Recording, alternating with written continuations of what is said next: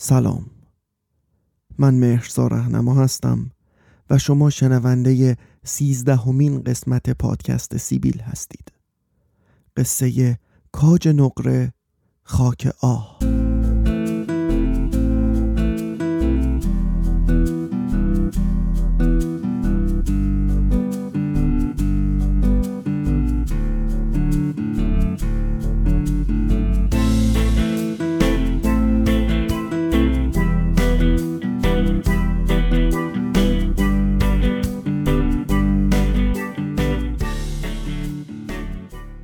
خونه پدری داره فرو میریزه. یعنی نه که مثلا بگم سقفش داره میاد پایینا، نه، ولی همه درز و دورزاش باز شده و از هر طرف بری سوز میاد. مهسا زنگ زد و گفت در و پنجره قدیمی شده و باید عوض بشن. راستم میگه، بالاخره بعد از سی و چند سال این در و پنجره های آلومینیومی حسابی از فرم افتادن و چفت نمیشن به هم دیگه. و غیر از این که از نظر امنیت مشکل سازه، باعث شده از چند سال پیش به این طرف زمستونا هر کاری هم که میکنن خونه گرم نشه، چه برسه امسال که میگن زمستون سختی در پیشه. هر سالم همینو میگن ها، و هر سالم زمستونا فقط سوزش بیشتر میشه و برفش کمتر. اصلا نمیدونم چرا هرچی بیشتر میریم جلو، زمستونا به جای اینکه سفید باشه خاکستریه.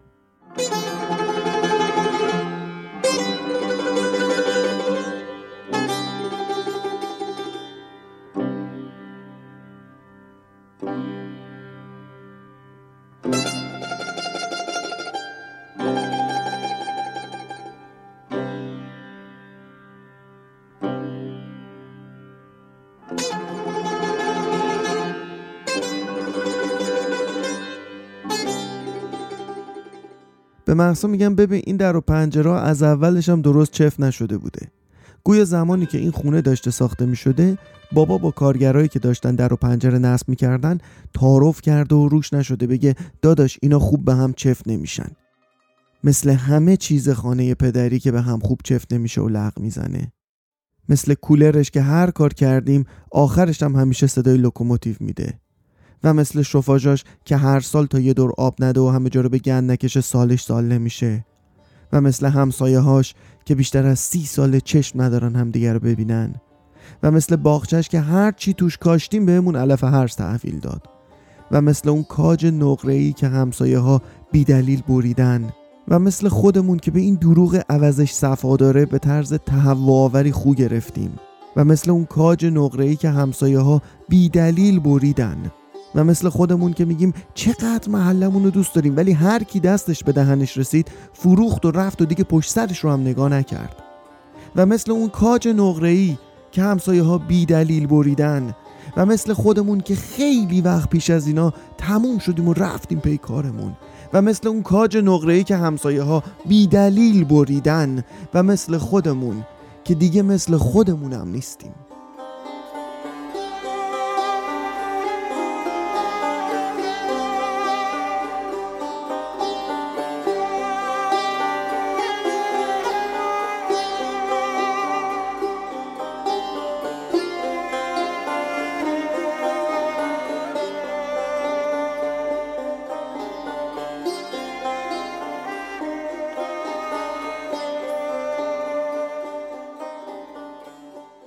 میگن هر خونه ای رو نه استاد معمارش که آدمای ساکنش و قصه هاشون میسازه. اگر بخوایم با این حرف موافق باشیم، که بیایید فعلا بدون جر و بحث و دعوا موافق باشیم، وقتی داریم راجع به خونه حرف میزنیم اغلب منظورمون چیزی بیشتر از اون بناییه که ما توش زندگی میکنیم و خود واژه خانه خیلی بار عاطفی داره. خیلی وقتا شیک بودن و راحتی و با کلاس بودن خونه اونجا رو الزاماً خونه نمیکنه. خونه باید یه روحی توش جریان داشته باشه که با ساکنانش پیوند بخوره و اصلا به قول خسرو شکیبایی خونه باید سبز باشه، سبز و همیشه سبز.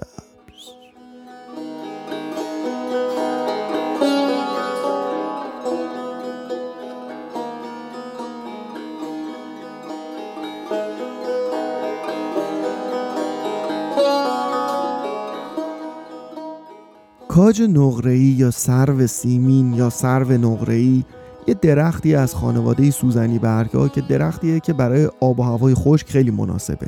آب کمی مصرف میکنه و آفتاب که روش خوب بتابه یک حالتی از رنگ به خودش میگیره که انگار گرد نقره روش پاشیدن و از اونجایی که شکل کلی درخت چیزی بین سرو و کاجه بهش کاج نقره‌ای هم میگن و البته نام علمیش هم هست کوپرسوس آریزونیکا گرینی. حالا درس گیاه شناسی که نیست، منم این اطلاعات رو از رو ویکی‌پدیا درآوردم، اینو داشته باشین. حالا میگم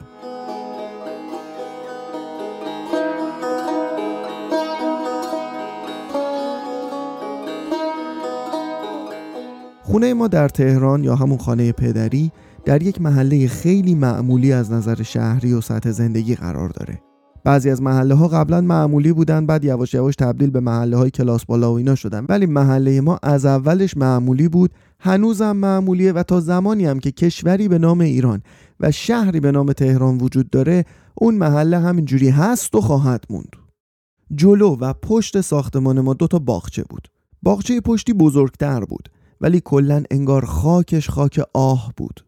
اگر بهترین بذرهای جهان هم با پیشرفته ترین تکنولوژی کشاورزی و آبیاری در اون باغچه کاشته میشد یا تبدیل به علف هرز میشد یا در بهترین شرایط میشد بوته خرزهره.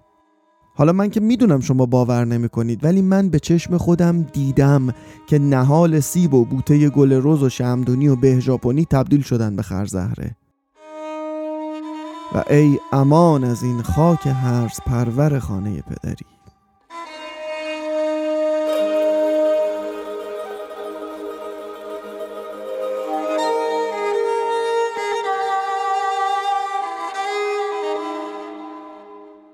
اما باغچه جلویی که خیلی هم کوچیک بود حکایت دیگه ای داشت.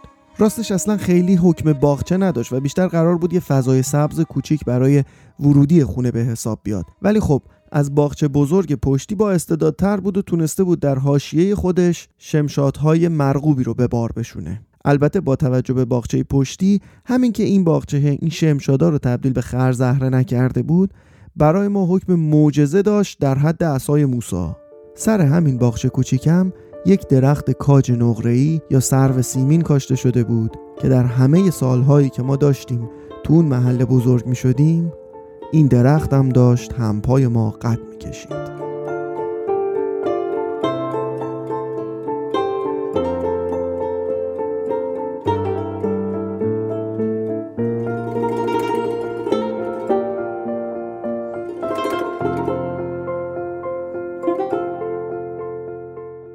به نوجوانی که رسیدم نوک درخت کاج نقره‌ای رسیده بود به نوک پنجره اتاقم که طبقه سوم بود. دیپلم که گرفتم قدش از ساختمونم بلندتر شده بود و موازی پنجره اتاق من توی شاخه های درخت پر بود از لونه بلبل و گنجیشک و به خصوص تابستونا هم که در و پنجره باز بود از دم سحر تا بعد از سپیده تن درخت کاج نقره‌ای میشد صحنه مسابقه آواز ساکنانش.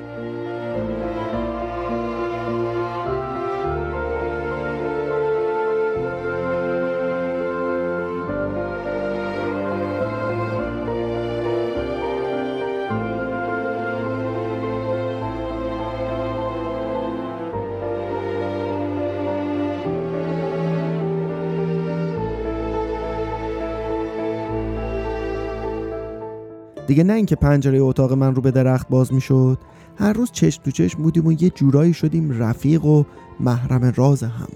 بعد چون این درخت در واقع در یک حالت تو رفتگی ساختمان قرار گرفته بود، از یک طرف هم نشین پنجره اتاق من بود و از طرف دیگه جلوی بالکن رو گرفته بود و یه جورایی بالکن رو استتار کرده بود و برای من و بابا خیلی خوب بود، چون بساط عرق خوریمون رو تو تابستون بدون اینکه توجه مردم فضول محله رو جلب کنه میتونستیم تو بالکن بچینیم. و کاج نقره‌ای هم آی پایه بود. اگه هوا آفتابی بود که گرد نقره‌ای رو که انگار روش بود به رخمون میکشید. گاهی هم که هوای نم بارون میزد آنچنان عطری از خودش پخش میکرد که اگر هم نمیخواستیم عرق بخوریم انگار به همون داشت میگفت ای بابا چی شد پس؟ بیاور می که نتوان شد ز مکر آسمان ایمن.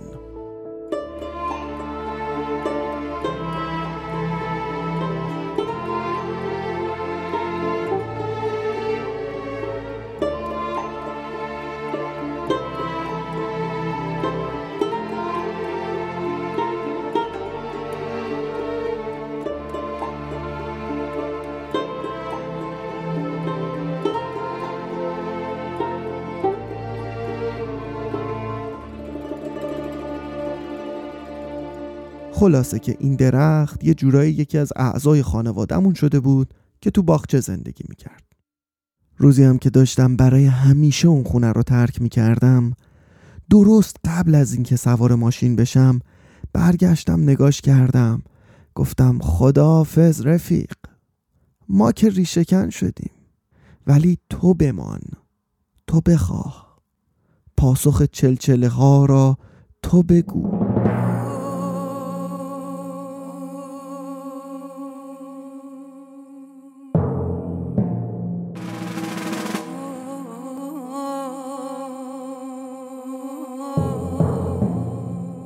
دنیا پر از حرفای مبتذل و صد منیقازه که البته خریدارای خوبی هم داره، ولی به نظر من یکی از مبتذل ترین و بی‌معنی ترین حرفای چرتی که تو این یکی دو دهه اخیرم به خوبی تو مغز مردم فرو رفته، این حرف میبخشم و فراموش نمی‌کنمه. دو سال بعد از اینکه رفتم، یه روز همسایه‌ها بدون اینکه اصلاً به ما حرفی هم بزنن، یه اره برقی انداختن به تن درخت. مامان و بابا وقتی متوجه شدن که صدای فرو افتادن کاج نقره‌ای دلبرمون رو شنیدن که در لحظه آخر داشته میگفته آخه من به شما چی کار دارم؟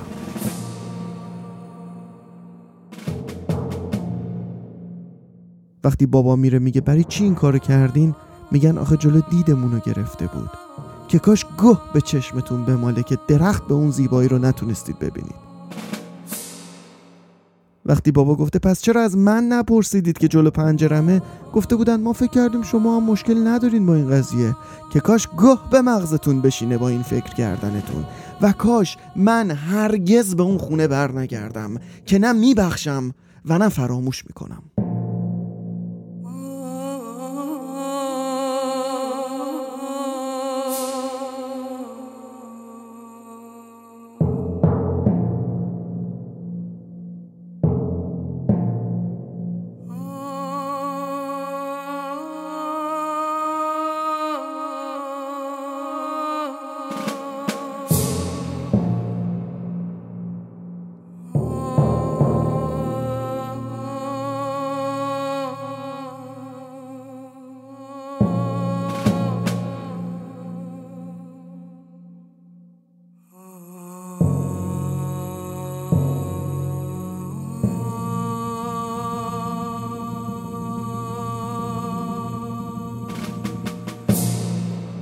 من خیلی چیزا از دست دادم.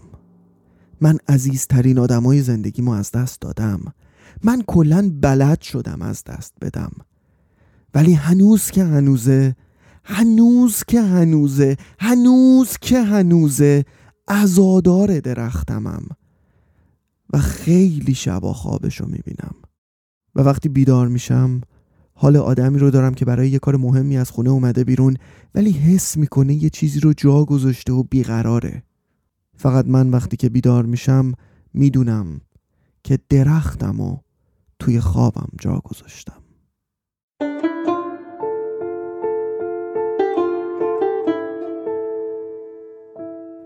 آره، اون روز گریه کردم، اون روزی که حذف کردن کاج نقره ایمونو که سر میسایید به افلاک. آره، اون روز گریه کردم که بریده داشت میشد ریشه خودم از اون خاک. آره خب، روز بدی بود. آره خب، روز بدیه، این روزای بی ستاره، این روزای بی مروت، این روزای بی شماره، این روزا که دل میگیره همش از هوای خونه، حتی از مستی و می هم میگیره یه ریز بهونه، این روزا که حتی بلبل صداش عامل فساده. کاج نقره‌ای ما هم تاوان سبزیشو داده.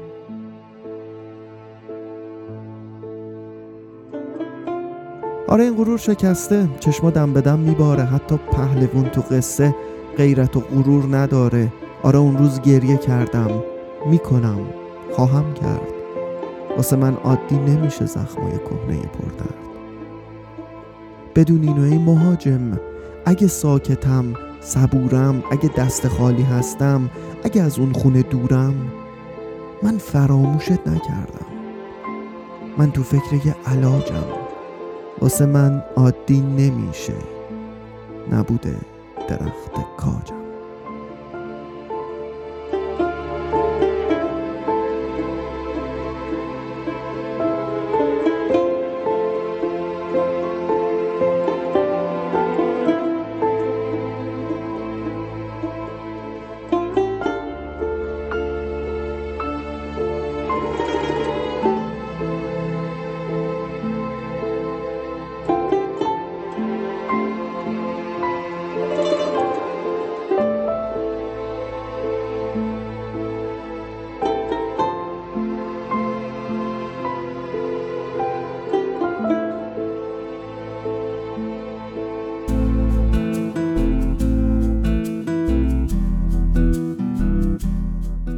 چیزی که شنیدید سیزدهمین قسمت پادکست سیبیل بود، قصه کاج نقره خاک آه. پادکست سیبیل جاییه که در اون من قصه های معمولی خودم رو تعریف میکنم.